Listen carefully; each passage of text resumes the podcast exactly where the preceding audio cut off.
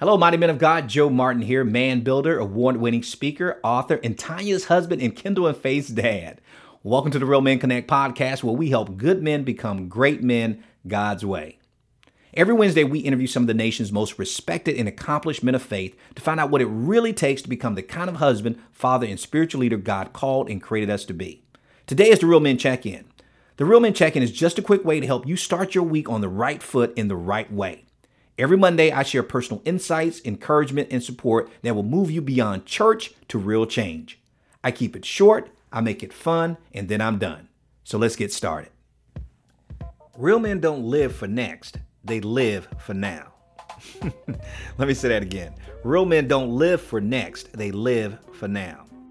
Allow me to read to you one of my favorite and most convicting passages of scripture in the Bible, and it's Matthew chapter 6, verse 25 through 34. Jesus is speaking to his disciples, and Jesus says, Therefore, now, first of all, let me interrupt for a second. I heard a pastor once say that whenever you see a therefore in the Bible, always ask the Holy Spirit, What is that therefore? But I digress. now, Jesus said, Therefore, I tell you, do not be anxious about your life, what you will eat or what you will drink, not about your body, what you will put on. Is not life more than food and the body more than clothing? Look at the birds of the air. They neither sow nor reap or gather into barns, and yet your heavenly Father feeds them. Are you not more value than they are? And which of you, by being anxious, can add a single hour to his span of life? And why are you anxious about clothing? Consider the lilies of the field, how they grow. They neither toil or spin. Yet I tell you, even Solomon in all of his glory was not dressed like one of these. But if God so clothes the grass of the field, which today is alive and tomorrow is thrown into the oven, will he not much more clothe you, O you of little faith? Therefore, do not be anxious, saying, What shall we eat, or what shall we drink? Or what shall we wear? For the Gentiles, who are non believers, seek after these same things, and your heavenly Father knows you need them all. But seek first the kingdom of God and his righteousness, and all these things will be added unto you. First of all, in those nine verses, the word therefore appears three times. And all three times they appear before the phrase, do not be anxious, prompting me to ask, what are they there for?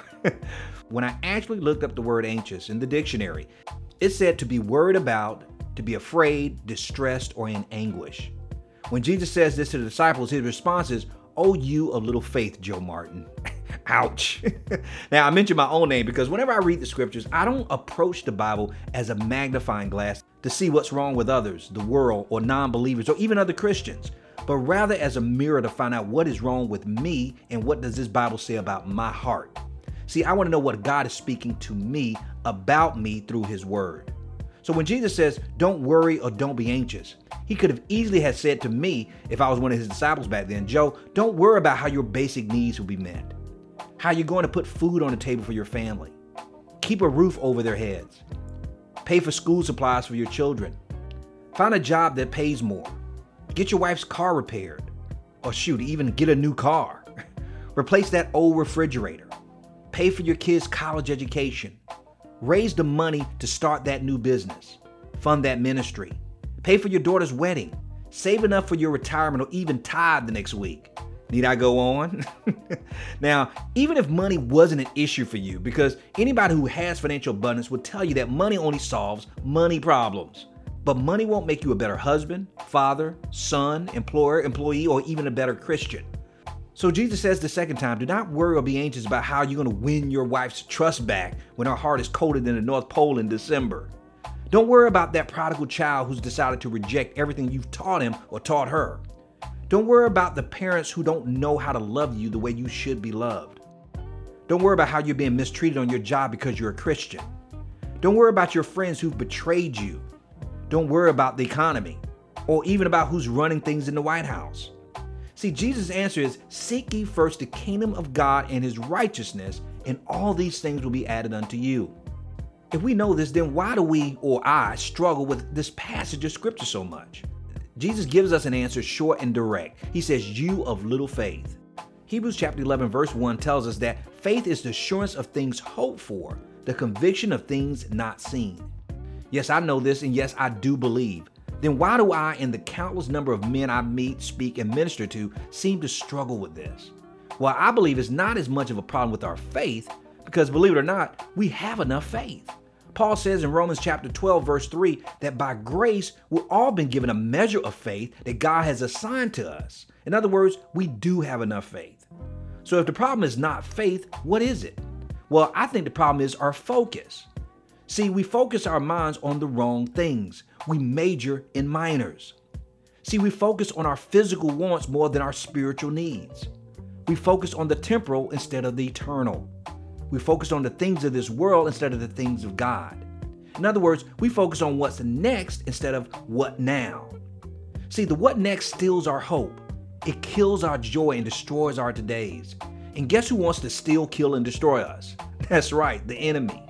See, the what next is what I call a WMD, a weapon of mass distraction that the enemy uses to take our focus off God and put it on ourselves or even our circumstances and situations. Jesus tells us explicitly in Matthew chapter 6, verse 34, the last verse, and the third time he says, Therefore, he says, Do not be anxious about tomorrow, for tomorrow be anxious for itself. Each day has enough trouble of his own. Wow. Every time I drop my kids off to school, I always tell them that I love them and I tell them to have a now day. N O W. See, NOW to our family is an acrostic that I use that stands for no opportunity wasted. That's no opportunity wasted. In other words, I tell my children to be intentional about their day, to not live, work, and play by accident. Live on purpose, live in the moment, trusting God in that moment. Don't miss what matters the most and take advantage of every opportunity that comes their way. Be intentional in the now, and the rest will take care of itself. Now, I think every time I say that, God is reminding me to do the same thing. God is not a I was or I will be God. He told Moses, I am that I am. In other words, I am what and who you need me to be when you need me the most. Just believe and obey. So, what now? God wants us to pray right now. He wants us to thank Him right now, obey Him right now, worship Him right now, serve others right now, give to others right now, love our neighbors as well as our enemies right now. Do the next right thing right now. Because I am is a right now God, not a what next God. And Jesus said, if we seek Him right now, all things will be added to us. So, who are you serving? Who are you believing in? Are you believing in the God of right now or the false God of what's next? Because remember, real men don't live for the next, they live for the now. So that's the Real Men Check In for this week, and I hope that it blessed you. And if you found it helpful, please share this episode with other men who you may be mentoring or discipling. And make sure to check out our regular weekly interviews on Wednesdays. And to make sure you don't miss an episode, please visit our website at realmenconnect.com and join our growing community of real men. We also have a couple of free gifts waiting just for you. And guys, you know I love reading podcast reviews from our listeners. And here's one that I received this week that I picked, and I pick them randomly, so who knows, I may actually read yours on the air. But this one came from, uh, let me see if I can pronounce this right, the Perkster. And the Perkster says, I love this podcast. Issues that men in particular struggles will talk about with vulnerability and without shaming. Download this now. You won't regret the time you spend listening. And thank you, the Perkster, for that great review. I really appreciate it. And man, you know that Real Men Connect is a listener supported podcast. And we're now the number one radio podcast on iTunes for Christian men. So if this podcast has blessed you in any way and you'd like to help us continue to bless and transform the lives like the Perkster of even more husbands, fathers, sons, and leaders, please prayerfully consider financially supporting this ministry. Just go to realmenconnect.com and click on the donate button. And may God bless your faithful giving. And thank you guys so much for listening because without you, there would be no Real Men Connect. So keep downloading, subscribing, reviewing, and sharing us with the world. So until next time, I'm Joe Martin with RealMenConnect.com, reminding you that we are males by birth, but we are men by choice. So each and every day, choose to be the man God called and created you to be because a male is a terrible, terrible thing to waste. So until next time, stay strong, stay blessed, and as always, stay in God's grip. Thank you for listening to the Real Men Connect podcast with Dr. Joe Martin. Real Men Connect isn't just a podcast, it's a mission, ministry, and movement to help good men become the great men God called and created us to be. And the best is yet to come. So if you enjoyed this episode, go ahead and leave us a review in iTunes. It really helps us to build the podcast and to reach, teach, and impact more men, all for the glory of God. And make sure you check out realmenconnect.com to get our free tools and resources to help you go from good man to great man God's way. Again, that's realmenconnect.com. Thank you for listening. We'll see you in the next episode.